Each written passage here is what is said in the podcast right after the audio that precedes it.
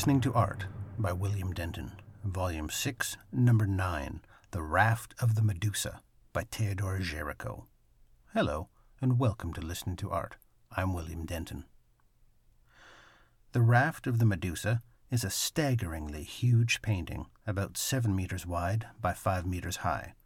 It was done by French painter Theodore Géricault in 1818 and 1819. The subject matter was a very recent event in 1816, the French naval frigate Medusa had sailed for Senegal, recently restored to France as a colony. It carried the new governor, Julien Desire Schmaltz, and over 200 others, including administrators, engineers, troops, and workers.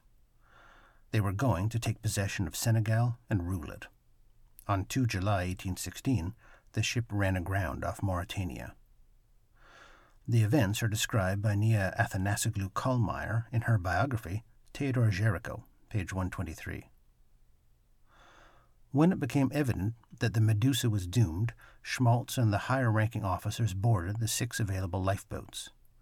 The rest of the passengers, some 150 men and one woman, prospective colonists, lower ranking military men, and sailors representing a medley of French, Italians, Spaniards, and blacks from the colonies, were packed on a makeshift raft built from the ship's masts and measuring only 20 by 7 meters.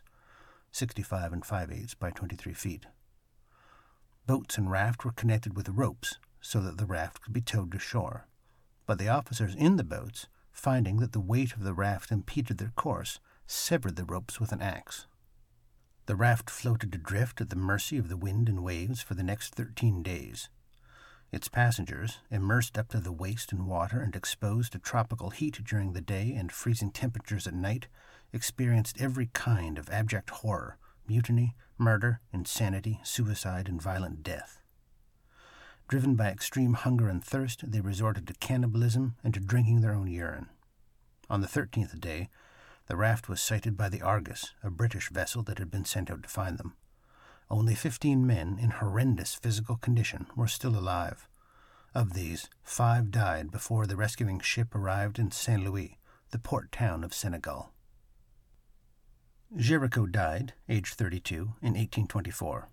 Eugène Delacroix, whose works we heard in Volume 5, Numbers 7, 8, 9, and 10, knew him, and in fact posed for one of the men on the raft. He is at the bottom center of the painting, his hand resting over a wooden beam.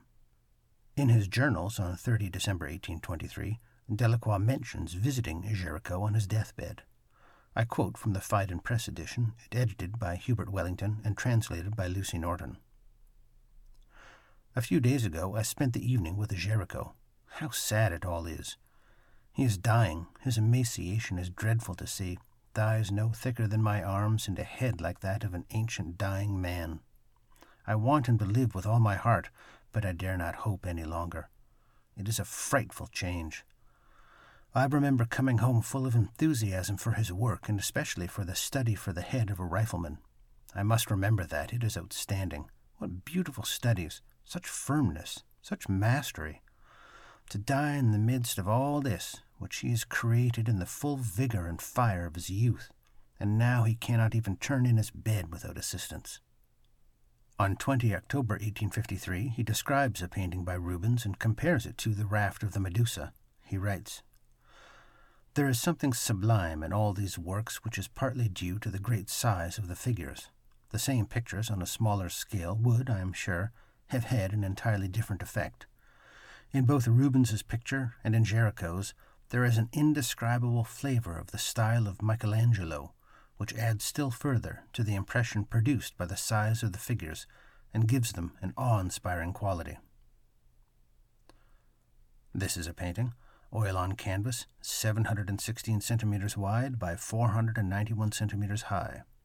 Now let's listen to The Raft of the Medusa by Theodore Géricault, recorded at the Louvre in Paris on 18 July 2019.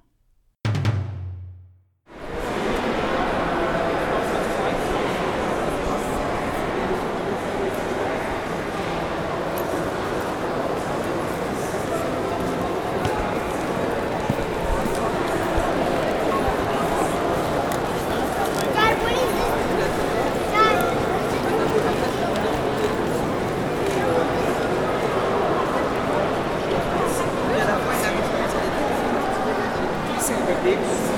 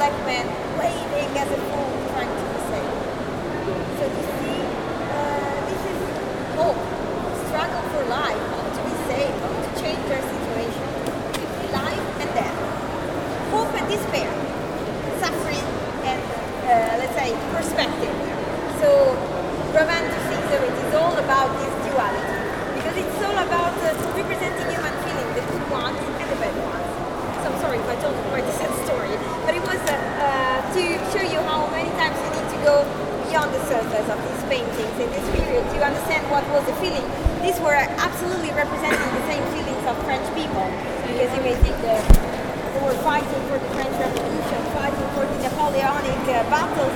Then they saw monarchy back to the power. Was like all their fights, all the battles, all the people that died for for nothing. Monarchy again. They went back to the beginning. But things were to change again, so they never lose this hope. This is really interesting. And Géricault was saying, I cannot fight with my hands, I will fight with my faith. Now, if you look, by the way,